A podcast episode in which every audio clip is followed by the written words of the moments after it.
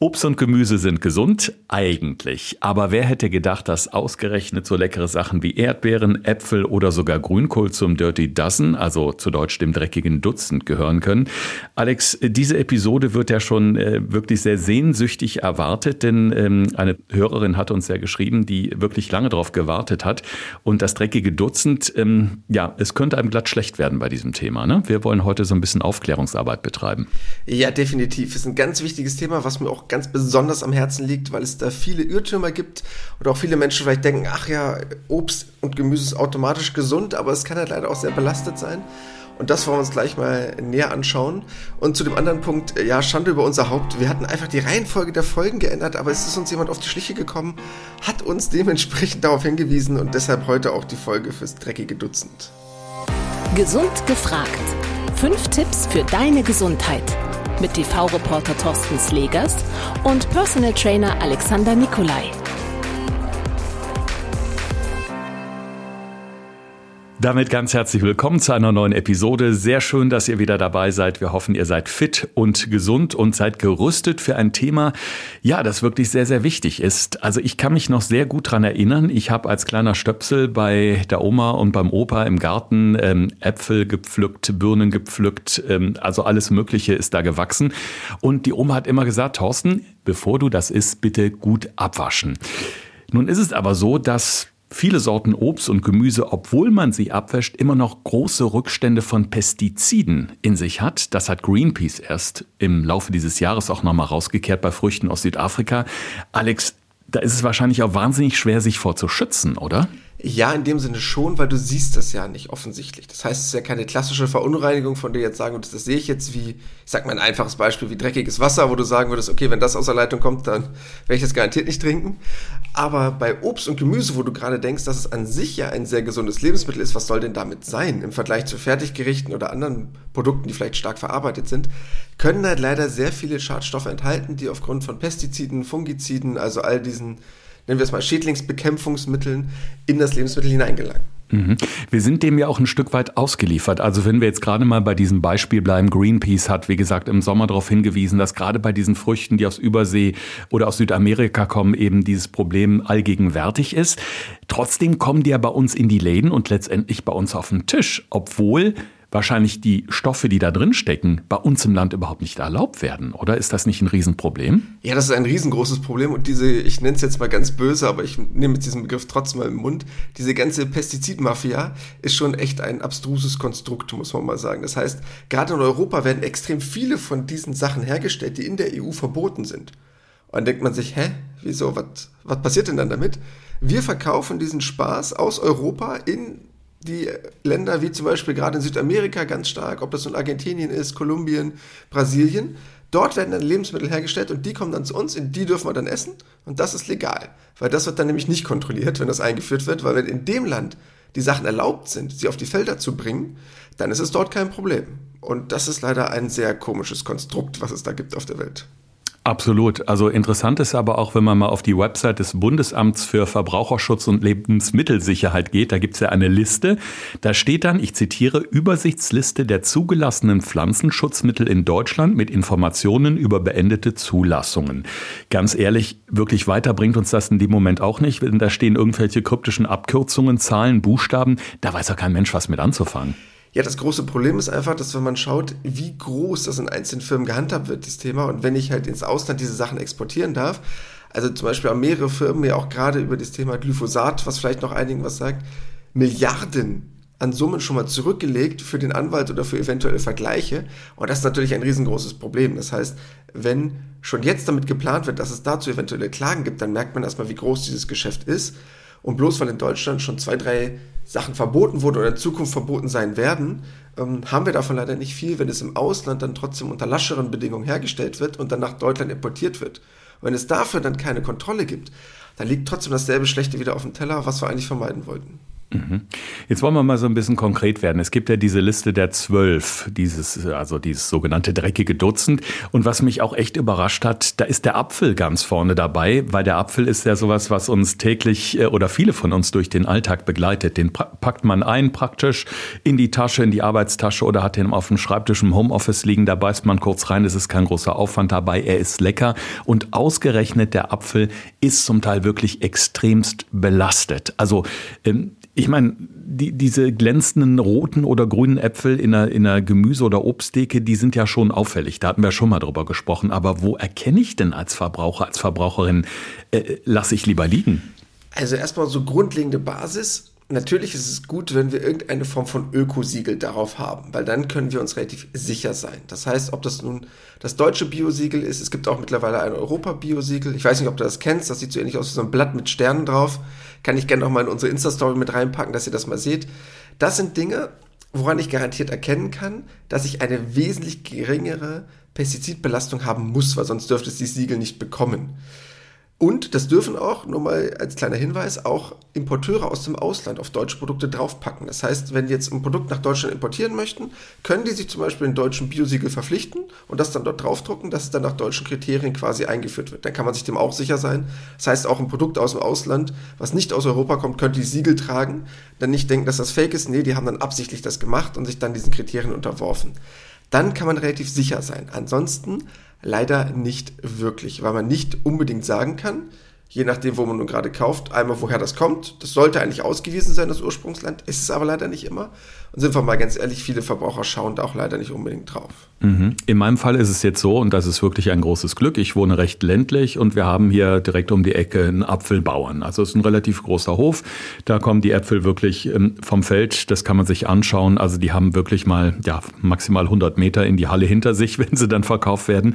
Da kann ich natürlich ziemlich sicher sein, dass das wirklich gute Produkte sind. Die schmecken auch um ein Vielfaches besser als die, die ich im Supermarkt schon mal kaufe. Ganz klar. Ähm, ist denn generell generell vielleicht so die Gangart Bio-Apfel besser? Also wenn man jetzt nicht gerade die Möglichkeit hat, zum nächsten Bauern zu gehen, weil man vielleicht in einer Großstadt lebt? Ja, absolut. Weil alles, was ein Biosiegel trägt, könnt ihr euch sicher sein, dass die Pestizidbelastung um 90 bis 100 Prozent geringer ist. Also das sind garantiert eine wesentlich geringere Belastung drin. Das kann immer mal vorkommen, aber auch durch Fremdbelastung. Aber als grobe Idee hast du da 99% der Pestizide nicht drin, die du in anderen Lebensmitteln drin haben könntest. Nicht haben musst, aber könntest. Ob das nun das Bio-Siegel ist, ob das nun das Bioland-Siegel ist, ob das Demeter ist, es gibt ja viele verschiedene, ich sag's mal, Bio-Gütesiegel, um es mal so grob zusammenzufassen. Die sind alle ein bisschen unterschiedlich, die anderen sind ein bisschen schärfer, aber sobald es ein Biosiegel hat, was in Deutschland anerkannt ist, könnt ihr eigentlich euch wirklich auf der sicheren Seite wiegen, dass ihr dort auch wirklich ein hochwertig qualitatives Produkt habt. Also instinktiv richtig gemacht, genau wie bei den Erdbeeren. Die gehen wir nämlich in der Regel auch selber pflücken auf dem Feld. Das kann man hier im Sommer machen. Ist gerade auch für Familien und Kinder natürlich eine tolle Sache. Man darf da zwischendurch mal naschen und holt sie wirklich vom Feld. Ne? Also es ist was ganz anderes. Jetzt haben wir ja schon oft in unseren Podcasts die dunklen Beeren gelobt. Ob das die Heidelbeeren sind, die Brombeeren, also überhaupt die Blaubeeren. Wir haben auch schon oft in Fernsehreportagen gesagt, dass das wirklich toll ist, weil es eben diese antientzündliche Wirkung im Körper hat hat. Aber jetzt hatte ich eine Erfahrung im Supermarkt. Ich wollte für mein Müsli Beeren kaufen und hatte da so eine Schale. Da waren ähm, blaue drin, da waren rote drin und dann nochmal irgendwelche anderen blaue. Also eigentlich so ein Dreierpack. Sah optisch total schön aus. Als ich das zu Hause ausgepackt habe, war Matsche von unten schon verschimmelt und ich habe mich gefragt, mein Gott, wie viel tausende Kilometer haben diese Beeren wohl hinter sich? Und als ich so die Liste vom dreckigen Dutzend durchgescrollt bin heute Mittag nochmal, habe ich gesehen, auch die stehen eigentlich, ja, auf der roten Liste. Genau, das große Problem ist einfach bei diesen ganzen Beeren, ob das nun Blaubeeren sind, Erdbeeren sind, ähm, kannst du dir schon mal generell vorstellen, die haben halt eine sehr, sehr dünne Oberfläche. Also wenn man sich quasi die Schale sozusagen von Erdbeeren vorstellt, die ist ja hauchdünn. Das heißt, sie sind halt einfach extrem anfällig, auch von außen Giftstoffe aufzunehmen, im Vergleich zu anderen Sachen, die eine sehr, sehr harte Schale haben oder eine sehr, sehr dicke Schale, die jetzt weniger von außen eindringende Wirkstoffe haben. Und deshalb sind die halt leider dafür einfach super anfällig. Und das hängt natürlich auch vom Konsum ab. Wir Deutschen mögen halt einfach total gerne Beeren. Das heißt, man probiert uns das möglichst das ganze Jahr über zur Verfügung zu stellen, auch wenn es jetzt keine Saison wäre. Obwohl es das natürlich auch in Deutschland gibt, auch in Deutschland hier hergestellt wird, wie du es ja selber schon kennst wenn du es direkt frisch vom Feld pflückst. Aber natürlich nicht das ganze Jahr und diese Lücke wird natürlich dann probiert für den deutschen Markt äh, dann dementsprechend auch gefüllt zu werden. Mhm. Wir essen nur noch Kokosnüsse. Da ist so eine harte Schale, da passiert wahrscheinlich weniger. also, aber, das erstmal ja. vorab, das ist ja. nur eine grobe Orientierung. Okay. Es gibt natürlich auch Lebensmittel, die das leider, also jetzt zum Beispiel Thema Kürbis, um mal so eine Idee zu haben, steht auch beim dreckigen Dutzend mit dabei. Aber natürlich wird da jeder sagen, okay, da ist die Schale schon so ein bisschen dicker. Aber ich kann natürlich auch Substanzen aus der Erde aufnehmen, die in das Lebensmittel einkommen. Das muss nicht von außen Einwirkung auf der Schale sein. Das kann auch durch das Lebensmittel an sich kommen. Deshalb ist man leider da nicht absolut sicher, bloß weil die Schale dünner oder dicker ist, dass dann garantiert nichts an Giftstoffen ankommt. Ah, ich hatte gerade so das Bild vor Augen, weißt du, diese schöne Palme auf einer einsamen Pazifikinsel, wo nur äh, saubere Substanzen aus dem Boden hochgesogen werden und in meine Kokosnuss gehen. Ich glaube, da bin ich dann im Paradies. Ne? Ja gut, auf der einsamen Insel bestimmt. Also da wird bestimmt keiner Pestizide ausstreuen, aber... ja, es sei denn, es ist der Öltanker, der da auf Grund läuft. Ne? Ja, gut, aber okay. wir wollen den Teufel mal nicht an die Wand malen. Nein, jetzt mal wieder ganz ernst. Ähm, über Obst haben wir schon gesprochen. Das Gemüse ist natürlich auch äh, ganz, ganz Wichtiges. Gerade jetzt in den Wintermonaten, wo die Erkältungen kommen, ist es ja eben auch wahnsinnig wichtig, Gemüse zu essen. Und ich bin ein riesen Grünkohl-Fan. Und auch Grünkohl steht auf dieser Liste. Also auch Grünkohl gehört dieses Jahr zum dreckigen Dutzend. Grünkohl bzw. Spinat sind leider beides Lebensmittel, die diese Substanzen relativ leicht aufnehmen können. Deshalb halt leider auch auf dieser Liste stehen. Und deshalb sind das gerade auch Produkte, die man halt wirklich auch nur in Bio-Qualität zu sich führen sollte, ob das nun gefroren ist oder nicht gefroren ist, weil man jetzt sagt, ich möchte das auch den Rest des Jahres haben und nicht nur zu deutscher Saisonzeit. Ähm, das ist nicht das große Problem, wenn man jetzt sagt, ich möchte den Rest des Jahres damit auch überbrücken oder ich möchte auch Grünkohl nicht nur zur Grünkohlsaison essen, dann wäre das kein Problem. Aber das sind leider Lebensmittel, die relativ leicht sehr stark schadstoffbelastet sind. Mhm. Also macht es da auch keinen Unterschied, ob ich da eher auf die Tiefkühlvariante gehe. Die kann genauso belastet sein. Theoretisch schon, weil das Ding ist, es hängt ja davon ab, wo das Ganze gepflückt wird und wie das Ganze dann verarbeitet wird. Äh, das Tiefkühlen hatten wir ja schon mal einen extra Podcast zu. Das ist an sich nicht der entscheidende Prozess, weil es mittlerweile so gut gemacht wird. Da geht kaum noch was an wertvollen Inhaltsstoffen verloren.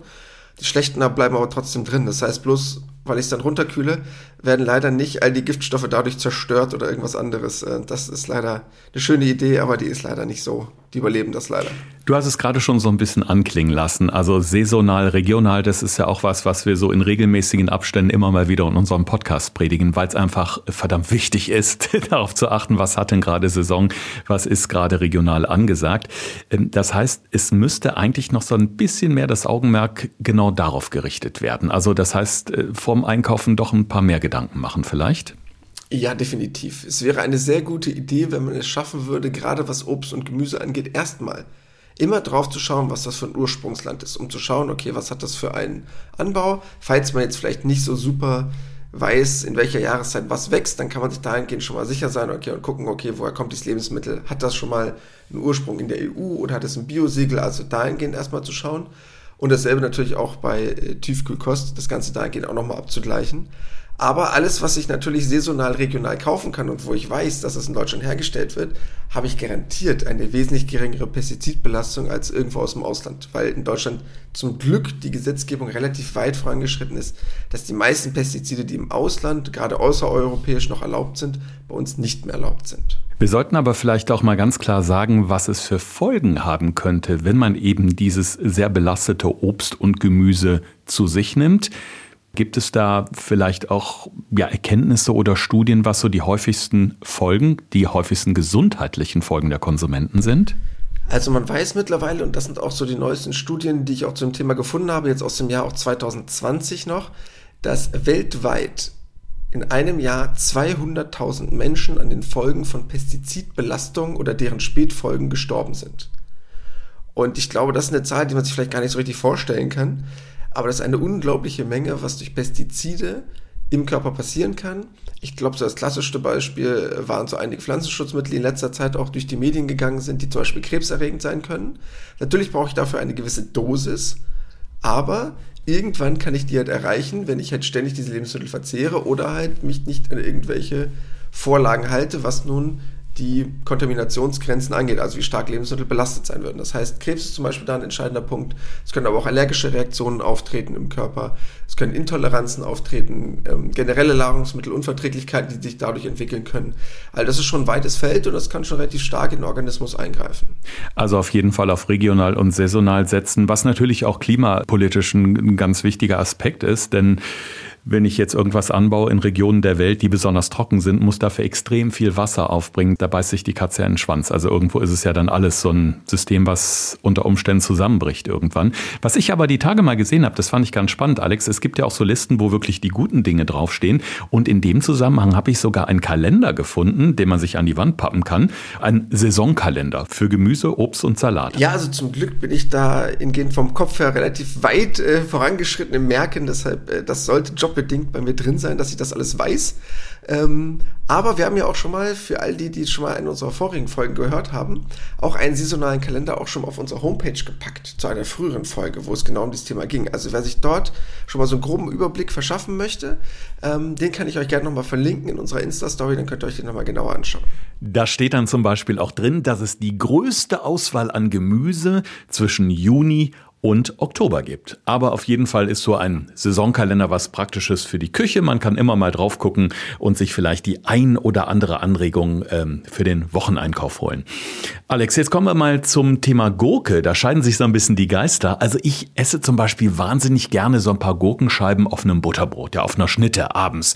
Am Niederrhein hier sagt man Butterbrot. Und ich lasse gerne die Schale dran, weil ich finde, es ist so knackig. Aber da gibt's natürlich auch die Fraktion der Gurkenesser, die sagen, besser vorher schälen, dann sind eben weniger Schadstoffe dran. Was sagst du dazu? Von der Idee ob wir nur über die Gurke reden, über den Apfel, den könnte ich ja auch schälen oder was auch immer.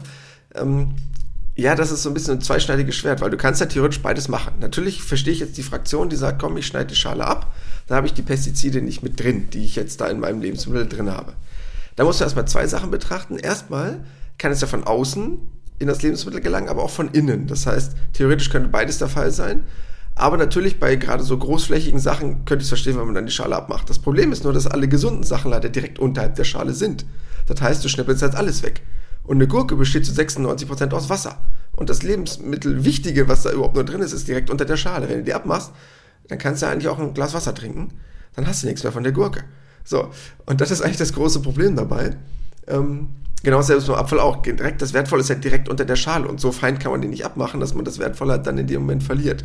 Dann lieber ein, zwei Euro mehr in die Hand nehmen und auf Öko zurückgreifen. Dann könnt ihr euch wenigstens sicher sein, dass es dementsprechend nicht belastet ist. Und dann das Lebensmittel natürlich trotzdem waschen, dass es von außen dementsprechend sauber ist, aber dann braucht ihr die Schale halt nicht mehr entfernen. Eine Menge Informationen in dieser Episode und ich bin mir ganz sicher, der ein oder andere beziehungsweise die ein oder andere von euch wird genauso gestaunt haben wie ich. Bei ganz vielen Produkten hätte ich nicht gedacht, dass sie so extrem belastet sind. Damit ihr aber jetzt was Praktisches für euren Ernährungsalltag bekommt, haben wir natürlich wie immer in äh, kleinen Häppchen, das passt jetzt gerade, zusammengefasst, was wichtig ist, die fünf Tipps für deine Gesundheit von Alex. Thorsten fragt, Alexander antwortet. In diesem Podcast erfährst du alles über Ernährung und Fitness. Einfach erklärt und mit konkreten Tipps für deinen Alltag. Tipp Nummer eins. Der einfachste Tipp, aber erstmal der wichtigste. Mit Bio seid ihr auf der sicheren Seite. Das heißt, sobald ihr auf eurem Lebensmittel ein Biosiegel entdeckt, ob es nun das klassische Biosiegel ist, Bioland, Demeter, was auch immer, könnt ihr euch sicher sein, dass dort eine minimale Belastung, wenn überhaupt noch vorhanden sein könnte. Sei bitte darauf als allererstes achten. Zweiter Punkt, weil ich weiß, dass der garantiert kommen wird, Kostenfaktor. Ja, leider sind Bio-Lebensmittel teurer. Grobe Orientierung, laut Studien so circa 20 bis 25 Prozent sind die meisten im Schnitt teurer. Bei Fleisch ist es noch mehr, zählt jetzt nicht zum Dirty Dozen, aber trotzdem. Was ein ganz wichtiger Punkt ist, diese 20, 30 Prozent, tut mir leid, sind so wichtig für eure Gesundheit, deshalb da bitte dann sagen, nicht am falschen Ende sparen, sondern die dann lieber investieren und äh, dann auf die dementsprechend gesunden Lebensmittel zurückgreifen. Euer Körper wird es euch danken. Dann ein wichtiger Punkt, welche Lebensmittel sind das überhaupt? Wir haben jetzt ja schon einige angesprochen. Ich werde euch aber die Liste davon mit den Äpfeln, mit den Erdbeeren, Pfirsich-Nektarinen und so weiter auch nochmal auf unsere Insta-Story mit reinpacken, dass ihr genau diese Lebensmittel seht, dass ihr genau wisst, okay, bei denen bitte einmal mehr hinschauen und nicht nur drüber schauen, sondern dort ist genau besondere Vorsicht gefragt, weil die am meisten belastet sind, wo man es vielleicht oft nicht von denkt. Interessant ist ja auch, dass sich diese Liste, also dieses Dirty Dozen, dieses dreckige Dutzend von Jahr zu Jahr ändert. Also 2019 zum Beispiel standen noch ganz andere Produkte drauf als aktuell 2021. Ja, definitiv, weil es auch immer davon abhängt, in welche Länder wie am meisten importiert wird oder exportiert wird, je nachdem, wie man nun schaut. Und was dabei ganz wichtig auch ist, dass es ja auch in gewissen Ländern immer wieder Gesetzgebung gibt, die sich zum Glück zum Positiven verändern, weshalb dann halt nur noch aus gewissen Regionen gewisse Lebensmittel kommen, die dann leider halt dementsprechend stark noch belastet sind, weil es dort noch nicht so viele Lebensmittelgesetze gibt wie bei uns vielleicht.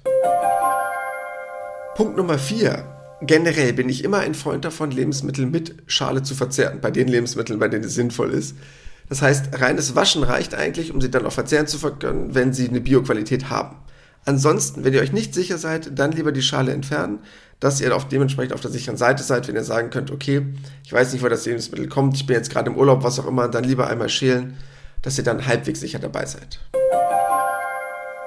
Und letzter Punkt hatten wir vorhin schon mal angesprochen, aber ganz wichtig, gerade was den Einkauf angeht, umso mehr ihr saisonal und regional kauft, umso sicherer seid ihr, dass ihr auch Lebensmittel habt, die relativ wenig belastet sind.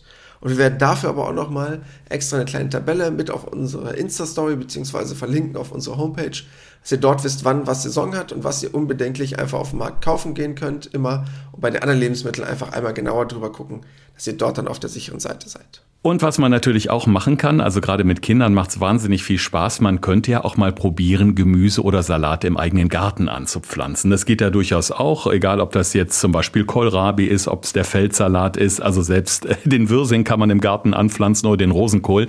Man muss natürlich ein bisschen Zeit mitbringen, muss sich vielleicht so ein kleines Gewächshaus bauen, aber dann ist man natürlich auf der absolut sicheren Seite, dass das eben nicht Glyphosat oder sonst was verseucht ist. Ja, weil es gerade viele Sachen gibt, die man relativ einfach auch alleine anbauen kann oder einfach mal zu Hause auch ausprobieren kann, die auch relativ, sagen wir es mal so, ohne herausragend viel Pflege ganz gut zu managen sind, ohne dass man jetzt der riesen Bio-Bauer da sein muss oder den grünen Daumen unbedingt haben muss. Deshalb einfach mal damit auseinandersetzen. Viele Sachen gehen sogar auf dem Balkon als Balkonpflanze. Einfach mal die Blume tauschen gegen Obst und Gemüse. Wird jetzt nicht der Riesenertrag sein wie auf dem Feld, aber für den Heimbedarf äh, kann man da schon mal ein, zwei Lebensmittel selber mit ranzüchten, was auch ganz spannend sein kann. Definitiv, macht auf jeden Fall Spaß. Gut, Alex, wir schauen kurz auf die nächste Woche. Auch da gibt es natürlich wieder eine neue Folge im Podcast. Welches Thema haben wir denn da so ja, kurz vor den Feiertagen auf dem Tisch? Ja, beim nächsten Mal ein ganz interessantes Thema, Skinny Fett. Sagt ihr das was? Äh, Skinny, glaube ich, ist, äh, steht schon mal äh, dabei, wenn ich mir Jeanshosen online bestelle. Das hat irgendwas mit schmal und schlank zu tun, oder? Genau, das schon mal, ja. Aber Fett gefällt mir jetzt nicht in der Zusammensetzung. Fett gefällt dir nicht so. Nein, es geht gerade jetzt in der Zeit vor Weihnachten, wo wir jetzt also langsam hinkommen, in den letzten zwei Wochen davor, der Punkt, wie ist eine Körper Komposition. Das heißt, wie ist der Körper aufgebaut? Es gibt nämlich viele Menschen, die dünn sind, aber trotzdem zu viel Körperfettanteil haben oder halt auch andersrum. Und äh, gerade damit wollen wir uns so ein bisschen auseinandersetzen, dass man so ein bisschen Vorbereitung hat für die Weihnachtszeit und man nicht mit allzu vielen Ausreden ins neue Jahr starten kann, sondern auch fit und motiviert in 2022 durchstarten kann, je nach Körperkomposition. Und woran man das vielleicht auch so ein bisschen erkennen kann, was man für ein Typ ist und was das dann für einen bedeutet. Ach, ich bin gespannt. Ein spannendes Thema gerade jetzt im Vorfeld von Weihnachten. Ja, dann äh, seid nächste Woche wieder dabei. Empfehlt uns auch gerne weiter. Alle Infos, alle Tipps und natürlich den Kontakt zu Alex und mir gibt es auch auf unserem Insta-Account Podcast Gesund gefragt. Schreibt uns gerne auch immer gerne Anregungen zu Themen oder natürlich auch Fragen. Im neuen Jahr wird es auch wieder ein äh, Q&A ähm, geben, wo wir eure Fragen im Podcast beantworten. Bis dahin bleibt schön gesund und ähm, geht vielleicht häufiger mal in den Bioladen oder zum Bauern nebenan. Das war Gesund gefragt der Expertentalk mit Thorsten Slegers und Alexander Nikolai. Wenn es dir gefallen hat, abonniere gerne unseren Podcast und verpasse keine neue Folge mehr.